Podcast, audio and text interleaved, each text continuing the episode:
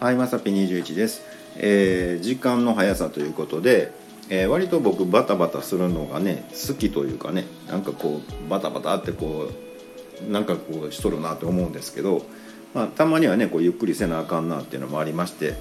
でえっ、と近所とかね散歩とか出たりした時にえー本当にいつもの半分以下ぐらいのねめちゃめちゃゆっくりの速度で歩くんですよ。でまあさっきもねちらっと歩いてきたんですけどやっぱそうするとね見えなかったものがいっぱい見えてくるっていうか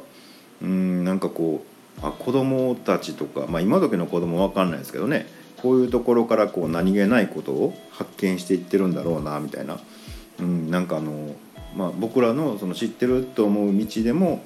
ちょっと違う道に入るとねえこんなとこにポストがあるんかとかね、うん、なんか昔の看板があってねそういえばパナソニックも昔は松下電工って言うとったなとかね、うん、なんかそういうなんかこう発見があってあやっぱりゆっくり歩くとかね、えー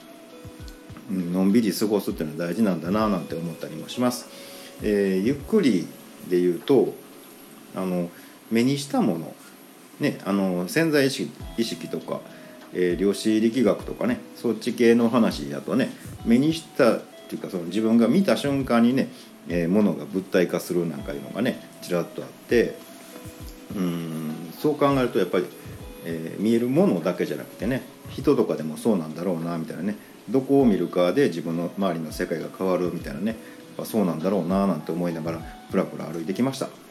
えー朝ね結構皆さんバタバタする方多いと思いますけど、うん、その朝の時間を早めてのは、えー僕の仕業です。はい、ということで本日は以上となります。えーまた下に並んでるボタン等を押していただけますとこちらからお伺いできるかと思います。ではではまさぴ21でした。